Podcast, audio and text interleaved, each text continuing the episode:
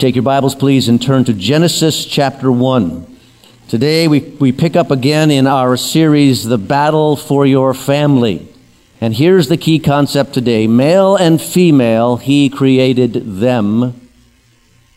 That's a portion of the passage that we'll look at in, a, in just a moment. But today, when I'm talking about the battle for your family, we have to talk about some of the issues that are the battlefield today in our culture. And so we're, today we're talking about a, an issue that you may never have expected to hear me talk about in church.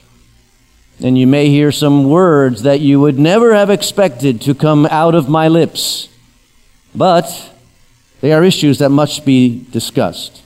Because today we discuss an issue that is raging in our culture a growing gender confusion.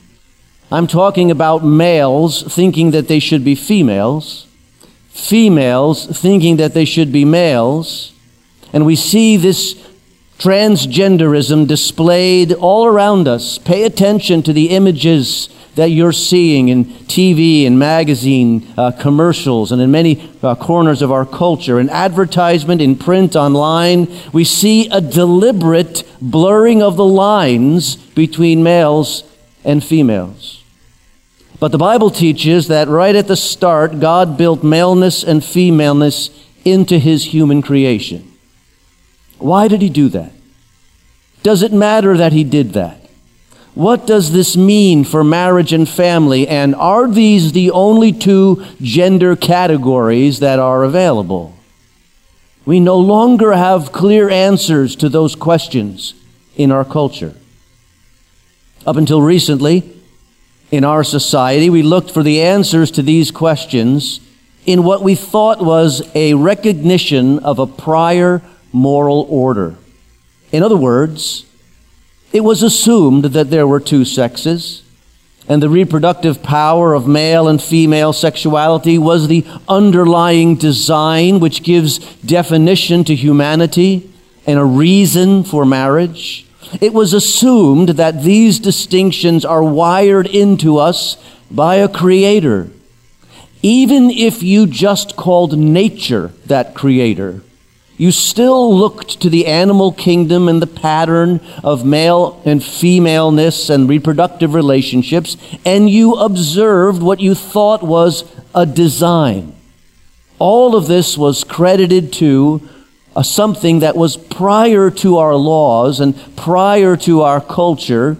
There was, it was believed, a prior, true, objective order of things.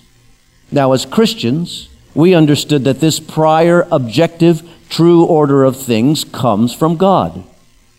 However, what has been happening in our society is the fact of this prior, true order of things is being rejected. And in its place, what has come is the ultimate ethic of choice. The moral bottom line, so to speak, is choice based on an ethic of absolute privacy. And when that is your bottom line, as ultimate, then the individual is free to construct his or own his or her own reality and own truths. And in that environment, family and gender become moldable and malleable concepts. In fact, the very meaning of the word gender has changed. In 1976, Webster's New Collegiate Dictionary, the edition that I have in my office, the first de- definition of gender is sex. It reads like this sex, kind, type. Gender was equivalent to your sex. The current definition in that dictionary is this quote, the state of male or female in relation to cultural roles. In other words, your gender is no longer your sex. It is the way you choose to live out your sexuality in the culture. So even if I have male sex organs, I may claim my gender is female according to current cultural terminology. And so you'll ask yourself, How can things be changing so rapidly at such a fundamental level? And what does the Bible have to say about this?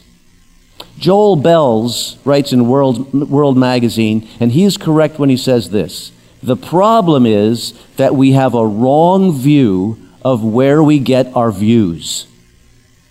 Where we get our views is all important. So let me establish the foundation. I believe that all proper direction on values and morality issues comes from the foundational teaching of the Bible. And I believe it ought to be accepted by faith. Now, it's important that you realize that all worldviews, all systems of thought have some foundational ideas that they accept by faith.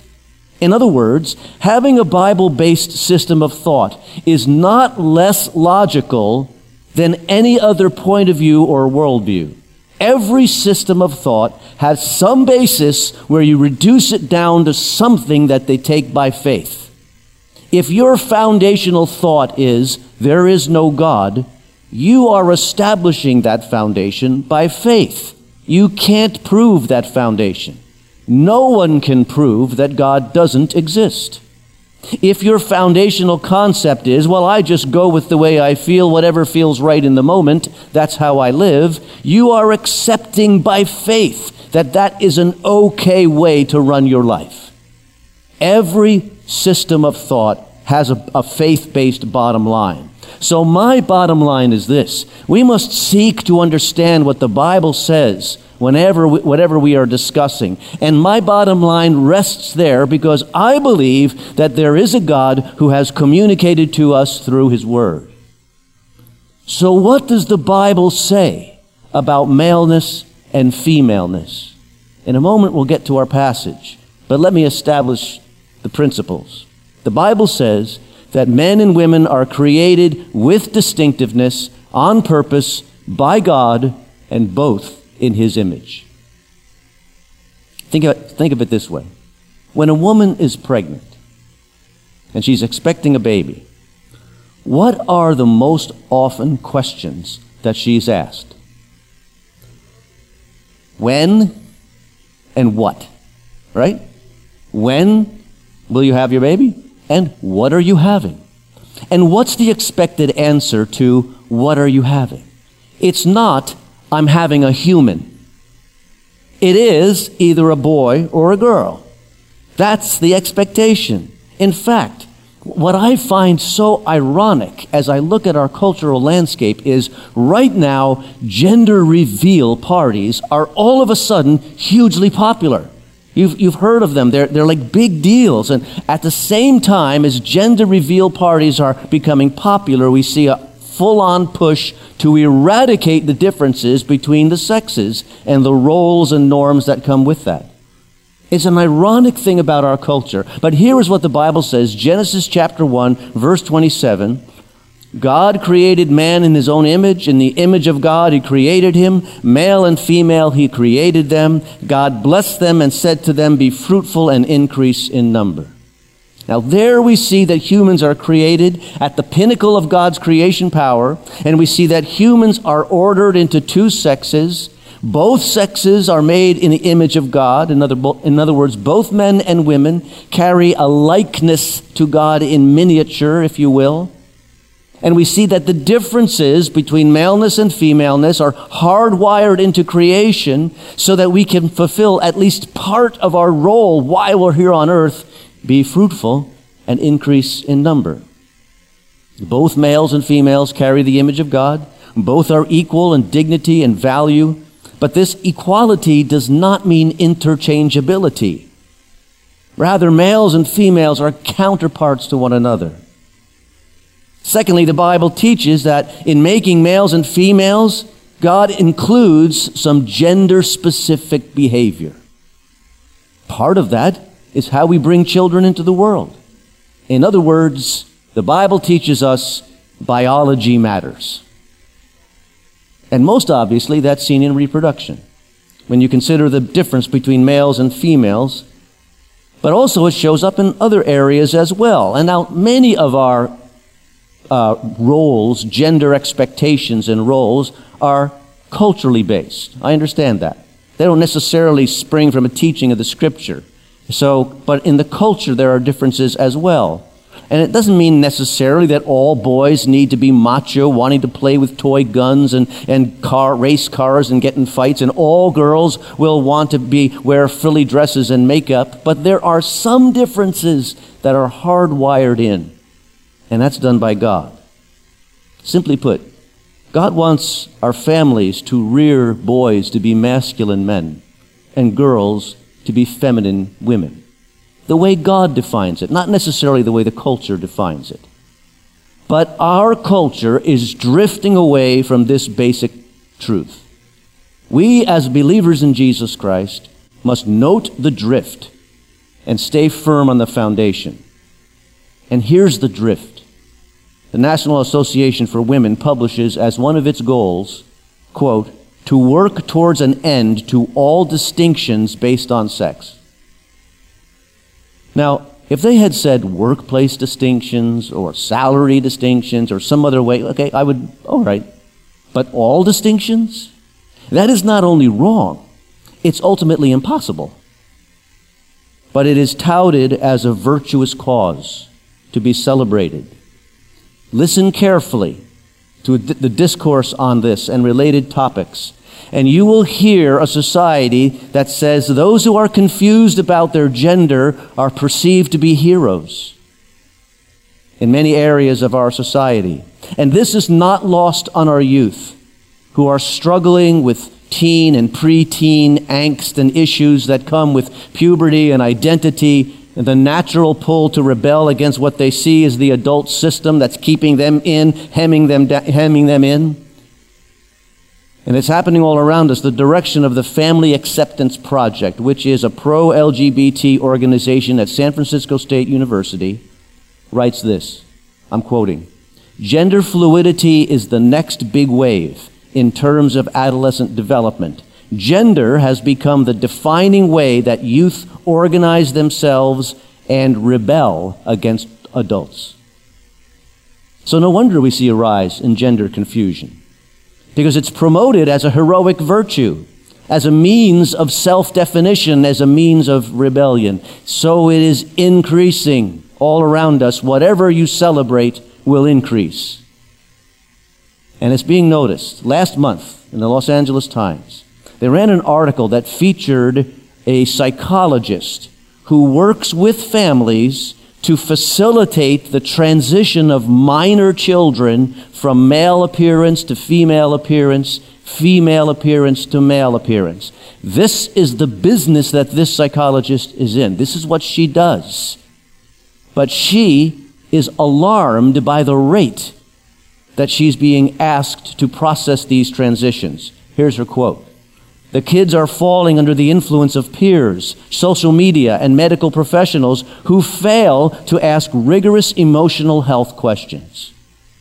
Emotionally troubled kids who think that a reassignment surgery is the answer to their problems. And of course, this transition is false, right? J.K. Rowling, the author of Harry Potter, got into some trouble among the, her liberal peers for saying that after a surgery that a man has to, to change his sex from the appearance of a man to the appearance of a woman, that that person is still not really a woman. And she got into trouble for that. But of course, she's right. Because that man, no matter how much you change the outer appearance, will never give birth, will never menstruate. The gender specific DNA does not change. Inside, still male and the attempt to eradicate the distinction is wrongheaded, no matter how many gender neutral toys we sell in our stores. So, how do we raise our children and grandchildren to be men and women as God has ordained? Number one, provide gender role examples in the home appropriate to the sex of your children. Children need to see that mothers and fathers are not totally interchangeable. Yes, we help each other. Yes, we share in the duties. Yes, we lovingly support one another. Yes, some of the roles that we have as distinct will be derived from our family traditions and from our culture, but that in itself is not bad. And the different roles exemplify the fact that gender is God's idea. There are some things in this family that mommy primarily does. There are some things in this family that daddy primarily does. And while we help each other out, those are obvious, and that's the ideal we shoot for in a two parent home. Secondly, teach gender role education. Teach your children early and often that you are rejoicing in who they are and how God has made you, made them. Teach your children and your grandchildren that the biological sex that God uh, has given them is what He wants them to be, and He's gifted them that sex out of love. Affirm their gender identity that corresponds with their biology. Number three, give your children and grandchildren focused attention and appropriate affection because children are the most needy people in our society and they need regular emotional encouragement. They need regular affection. They need touch. They need snuggles. They need hugs. They need to be celebrated. All of this gives them confidence and a sense of acceptance. Parents and grandparents, your acceptance of them helps them accept themselves. But we live in a society in which these sorts of questions are coming up more and more even with the best efforts of parents. So, above all, do not make life altering decisions on the basis of adolescent or pre adolescent confusion. Remember, your children and grandchildren are children, and work with them to accept themselves. Fourthly, understand the Bible's big picture of why manhood and womanhood and marriage exist. The big picture is stated in Ephesians 5. For this reason, a man will leave his father and mother and be united to his wife, and the two will become one flesh. This is a profound mystery, but I'm talking about Christ and the church. Now, we noted this earlier in the first edition of this series, back before we did uh, the, the, the, chosen thing. God made marriage between a man and a woman to be a picture of the eternal relationship that Christ has with the church. And the way that matters on this issue, the issue of transgenderism, is this. When we're defi- uh, defending the Bible's picture of sexuality and gender norms, what we're not doing is simply defending a traditional institutional mode of thinking. We're not defending, well, this is the way we've always done it. But we are defending what God has always meant from eternity past for maleness and femaleness to mean. God designed these differences for a purpose. The uniqueness of males and females is part of his handiwork. And in marriage, it illustrates that eternal truth that the church is the bride of Christ.